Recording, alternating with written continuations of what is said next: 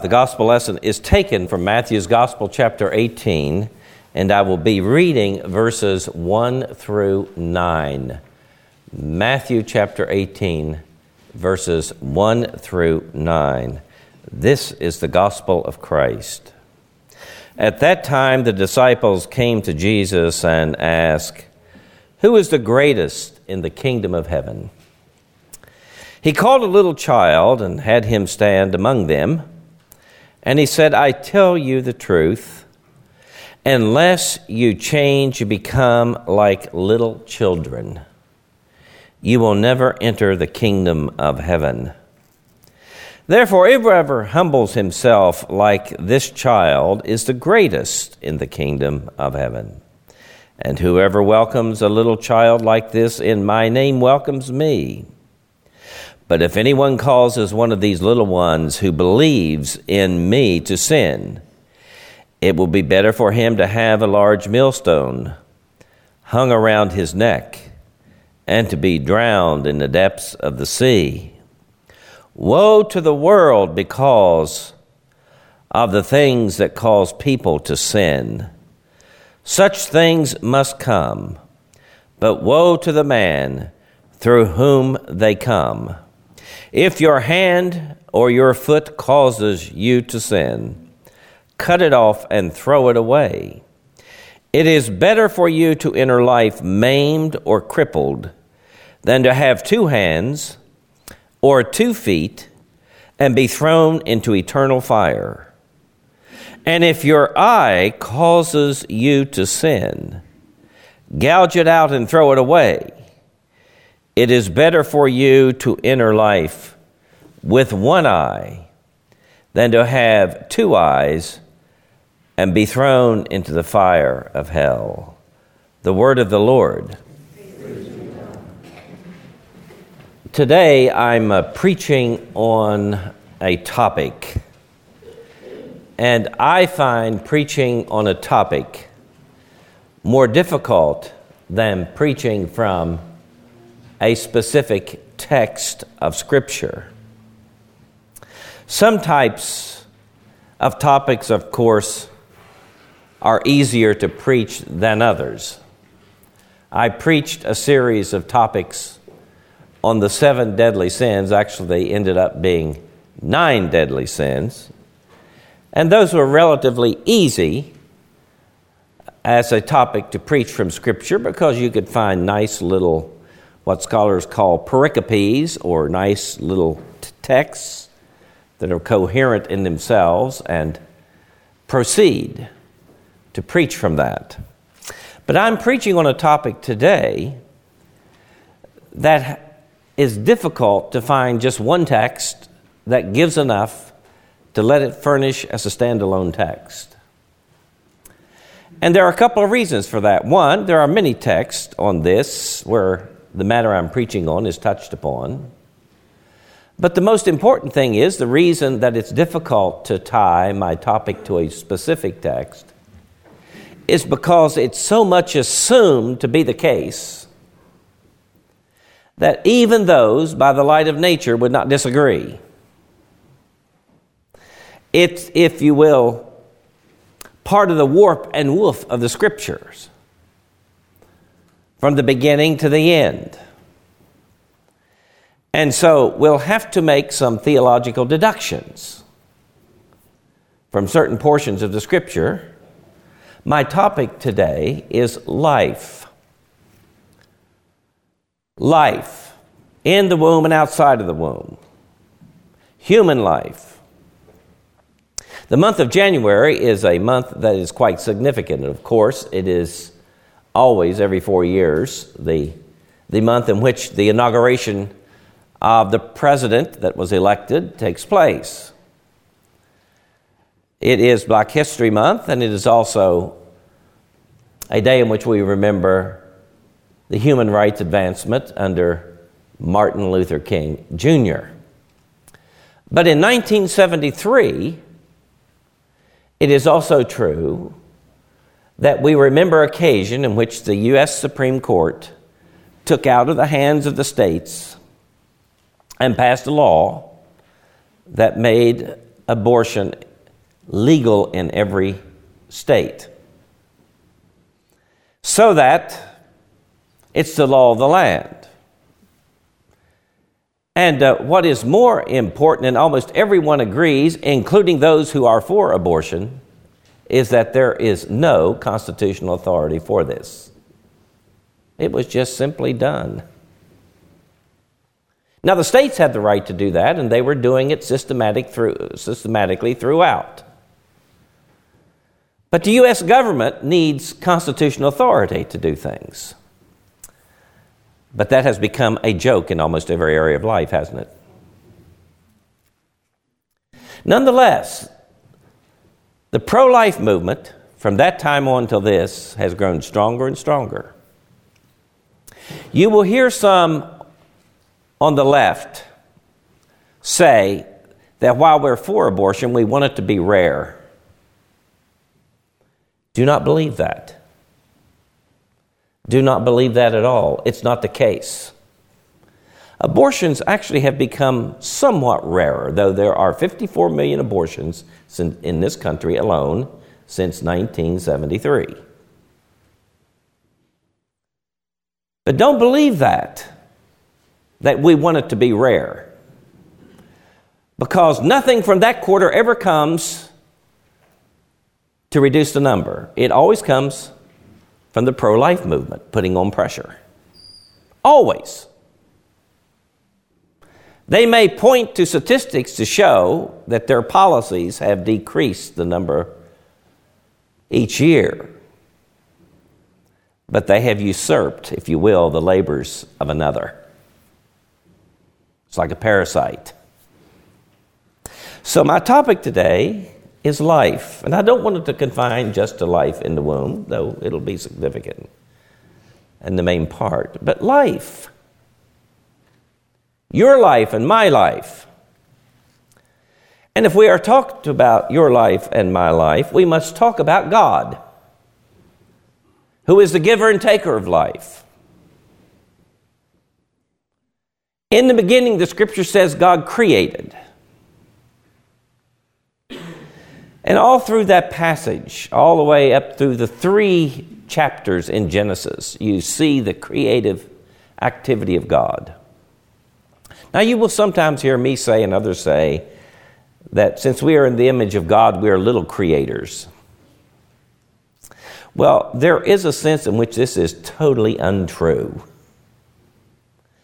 No one is in a position to create like God does in Genesis. The triune God calls out of nothing something through His Word by divine fiat. He brings it into being. No human being has that capacity. We can tinker and make things from things that exist. We can improve things that are here. We can take care of ourselves. And in the sense that someone might come up with a special invention like Thomas Edison and the electric light bulb, we say they are creators. But not really, not in the sense of God. God then has created a world which He is Lord over. And this is terribly important for life. He is the author of life and He is the finisher of life. He is the giver of life and He is the taker of life. And so, the first thing that we must establish, and it is a theological deduction, that life in all of its forms, and particularly human life, since human life is in the image of God, comes from God, and He is the Lord of life. He is a God who creates. All Christians, I hope, accept this. And many non Christians do also. We recognize that this life is precious from its very beginning and inception all the way through till its end. So, what I'm saying today has more to do than with just life in the womb. It has to do with the end of life, which is also much under a threat today. Or life that people do not consider valuable is under threat today. In other words, life is under threat from conception to the grave from what I later will call a culture of death. At every stage, make no mistake, it's total. They're not just concerned about developing life, but ending life, and life that does not meet their criteria for quality of life. Now, I want to string together a few verses, and I have to do this. I can't take just one.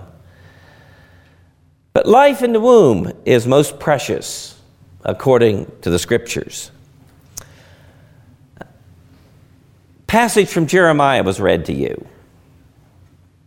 And I want you to notice how Jeremiah looks at his life as a prophet of God. God speaks to him and says, I knew you before you were born. I set you apart. In other words, God knows life in the womb and is aware of it, its development. I also had that passage from the Apostle Paul read. He's a passage that's talking about his apostolicship. He's not talking is about anything else as such. But then he makes a wonderful assumption right in the midst of this in Galatians chapter 1 verse 15. But when God, who set me apart from birth, and then he goes on to say, and called me by his grace. Now I want you to notice the assumption in both those passages that in the womb and from birth, God is Lord over life. Let me go further in some other passages of Scripture. In Psalm 22, verse 9. And I want you to notice this verse, and you don't have to turn there, you probably can't keep up. But Psalm 22 9, the psalmist says, Yet you brought me out of the womb. And notice the language. I'll use this in Sunday school when I teach on baptism today. You made me trust in you, even at my mother's breast. Isn't that amazing? In the very fabric of scripture, scripture, there is a conception that human life in particular is special and is from God from its conception all the way to the end. We read that passage from Matthew.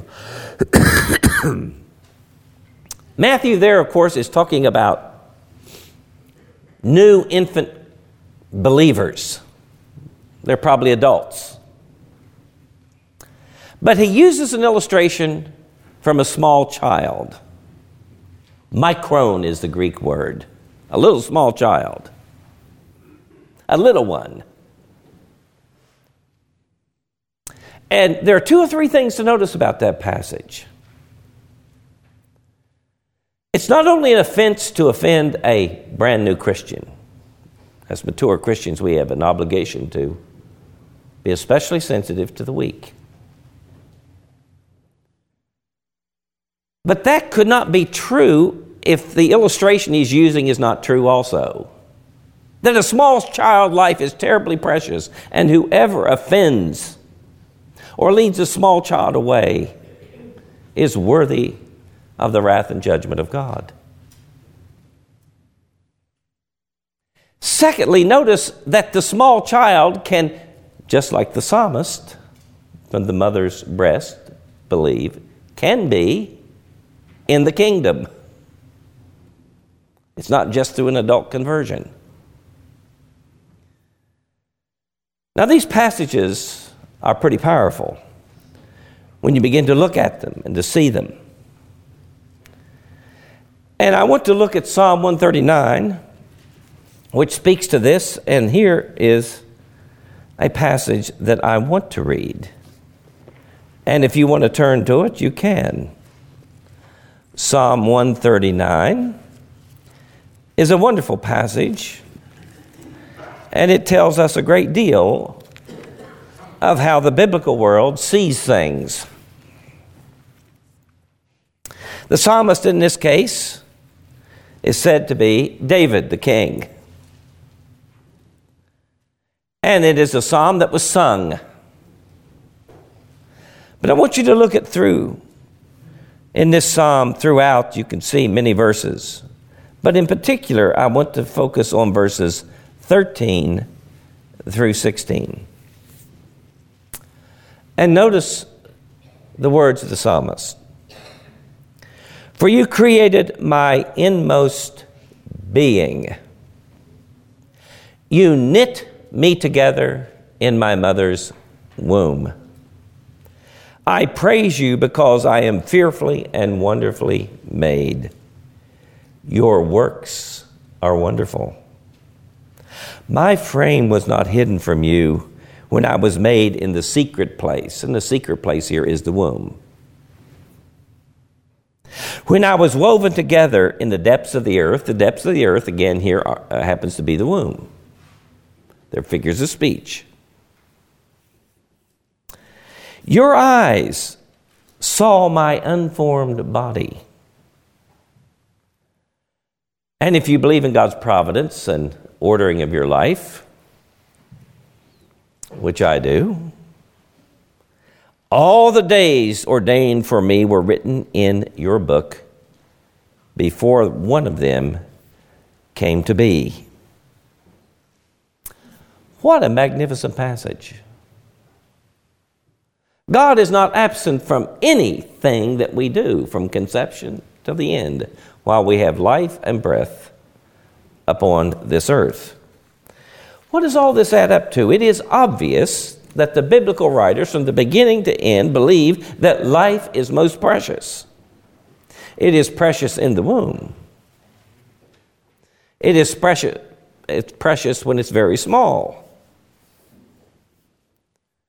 In fact, Job made a great statement about life.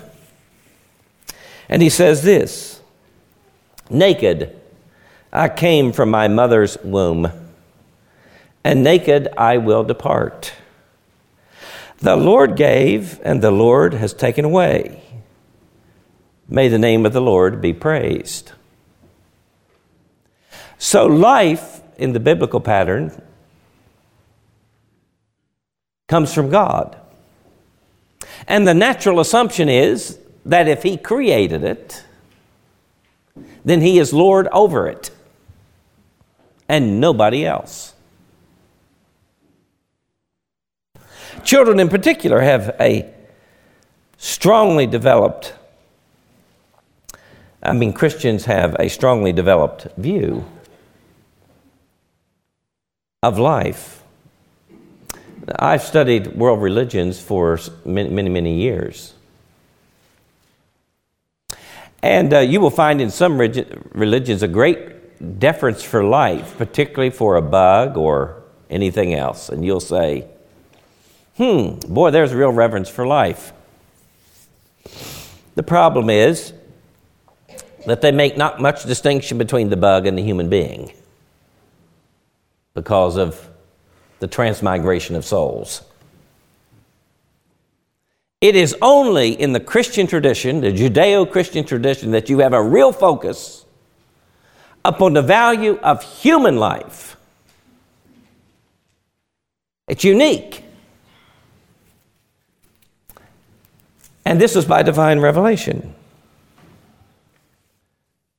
That's why you find in the command in Genesis chapter 9, verse 6 that if you shed a man's blood, or a person's woman, then by man shall your blood be shed, meaning that it's a capital offense to take someone's life.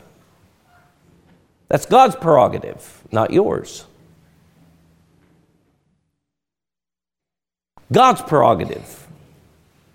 Dr. Kevorkian became odious to so many people because he seemed to have placed himself, in fact, he did, in that position.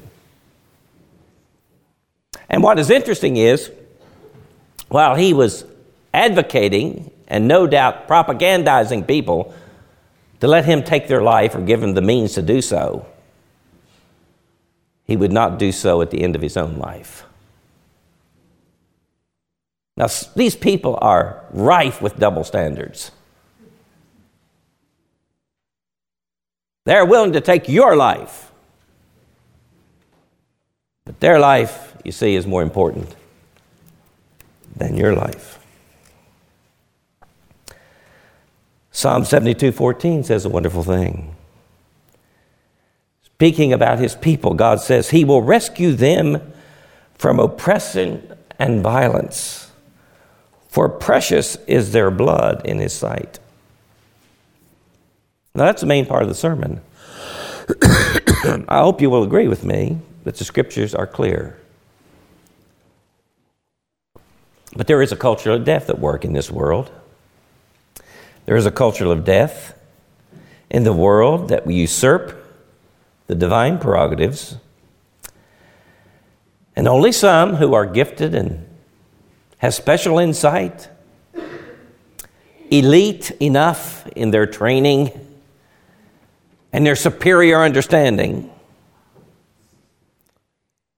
to try to usurp the place of God and determine, even in the womb, who should live and who should not, even in life whether your life is worth saving or not. At the end of life, whether there should be procedures allowed you or not. Now, what I discover among these is that there's no fear of God upon these hearts. In many cases, they believe themselves the last court of judgment upon all such matters. Now, notice that. I didn't say they believe themselves to be God. Of course, it amounts to that. But there are some self appointed people, and in some cases, governments have appointed certain people to be the last court of judgment upon life and death. That is the world we now live in, and let me give you some examples. Have you ever heard of David Attenborough? He's a British polymath. He dabbles in a lot of things. He, he's a television personality. He has great standing in science and the arts. He's an older man. He also belongs to a group called uh, Optimum Population Trust. Now, what David Attenborough and people like him and others, such as George Soros or Professor Singer down at Princeton,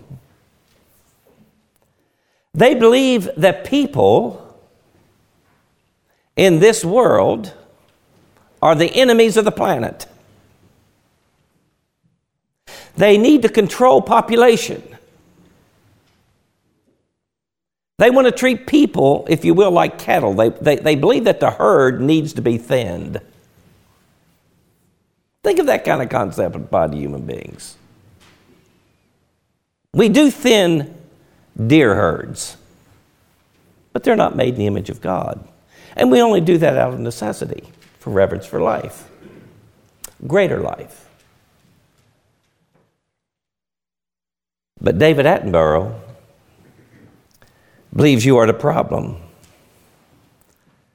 Here is what he said humans are a plague on the earth that need to be controlled by limiting growth of population.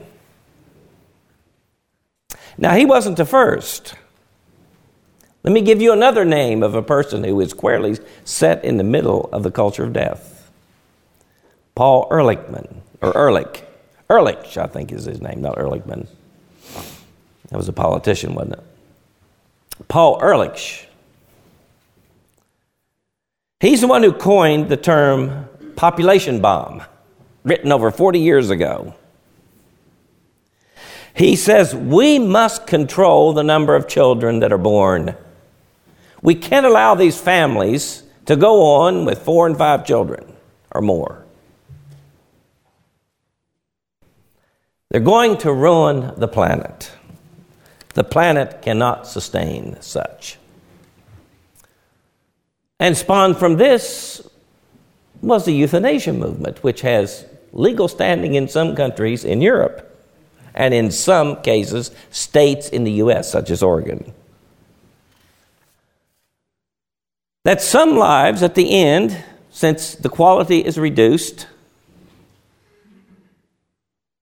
are not as valuable as those lives in the middle of life. They would have put together, death, I suppose, a Stravinsky, a great musician who lived well into his 90s, creating the greatest music the world's practically ever heard at the end of his life, and others. Now, in truth, they'd probably let them live, but they won't let you live. Now, I am not getting political, but I'm going to make a political statement here because it's part of the culture of death. The Affordable Care Act is part of the culture of death. Christians have been railing against the Affordable Care Act because it is an attack upon religious liberty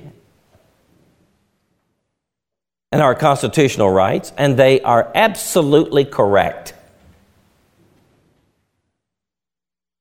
And that part will be defeated in the courts. You don't have to worry too much about that. It's so blatant. And there must be a hundred lawsuits already. And there's some preliminary decisions that will defeat that part.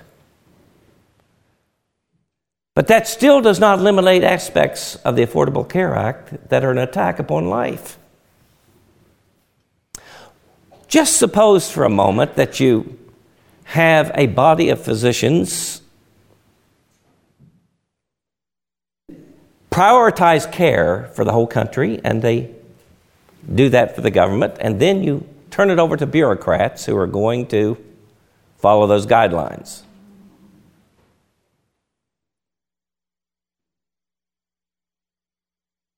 And you want to stay within a budget. And there's no way to get outside of that because it's going to be applied to the whole country. And furthermore, there may be a penalty if you try to do it privately. And they say when you get to be 65 years of age, you have so little time left, open heart surgery is not feasible. Even though my father had seven bypass surgery at 84, and he's lived the best 13 years after that of his life, he said. Still living. Great blessing to his family and grandchildren and great grandchildren. But you see, that doesn't register. Sarah Palin called them death panels, and she was laughed off TV. But how else can you explain it if that comes to pass? And it seems the structures are in place. Now, I'm speculating here a bit because this whole CARE Act doesn't come into effect until next year. But we keep finding bit, bit piece, bit, piece, on and on, here and there, where it's not what we thought it was because nobody read the 2,500 pages or so which is going to produce several hundred thousands of regulations. Who can read that much? It's all in the hands of bureaucrats. But believe me, they do not have Christian values. It's not built into it. Much of the environmental movement is also part of the culture of death. I already suggested in some that I've mentioned that you are the problem and you're hurting this planet. You are a menace to the environment. And I don't have time to say much on that. Now, the question is what do we do about this? I don't want to frustrate everyone by laying out this and painting a dark scenario. In fact, I'm much more optimistic than I've preached today about this whole thing. Here's what you can do. Let's start with the church. The church of the Lord Jesus Christ must preach and teach life and against the culture of death. We are a school of Christ, and every believing church must stand up for life that is precious in all of its forms, but in particular, human life. Secondly, you have the rights of citizenship. Are you concerned about this? Well, then you should be involved with a group as a citizen with other people of like mind, that some of them may not be Christians. But there are many like minded people who believe that this is just simply against nature, against common sense and reason. And the third thing you can do is pray. Now, going to tell you about a woman as I close that you can emulate. Any of you ever, and some of you may have, heard of Nellie Gray? Any of you ever heard of that woman? Lift your hand if you have. Nellie Gray. She died six months ago. They found her dead in her Washington, D.C. apartment, 88 years old. She's the one that started the March for Life that has grown to be a tremendous movement in the Right to Life movement. I met her once here in Newburgh, went to one of her lectures, listened to her. She never married. She's devoutly a Christian. She never brought so much that into her movement, except she was a Christian, you knew it. But she tried to work with everyone who would agree that we must stop this insanity. Nellie Gray devoted her life to this. She graduated from high school and went into the military. And she served in the military. And after she got out, she went to Washington, began to walk, work for the government, decided she needed a college degree, and she worked for it. After that, she thought she needed another degree. She went to law school at night and got another one. And then she quit the government and went full time trying to stop the insanity. Now, her obituary appeared in the Washington Post and the New York Times and were many high places. Hardly any of them mentioned that she was a Christian, and almost always as a kind of pest. But let me tell you, she has done more to reduce death in this country and to raise the quality of life than any politician in Washington.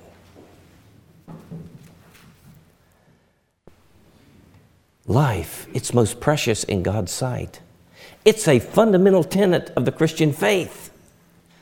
The Lord gives us life from the beginning to the end. I quote at the funeral of God's saints Blessed are those who die in the Lord.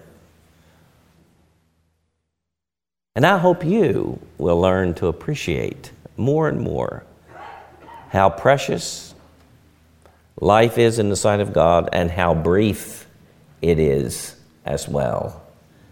And let you be one of those who pray and protect an advocate for life in the womb and for life at the end and for those who appear to experience a low quality of life. I have never, and this is my part, I have never voted for a politician who wasn't pro life. You say, Pastor, that's a single issue voter. Well, there, there, there might be some times when I don't have a choice if I vote. But I'll tell you, if there have been some single issue voters in Germany in the 1930s or in Italy in the 1930s, we may not have had the rise of Nazism and fascism. Amen.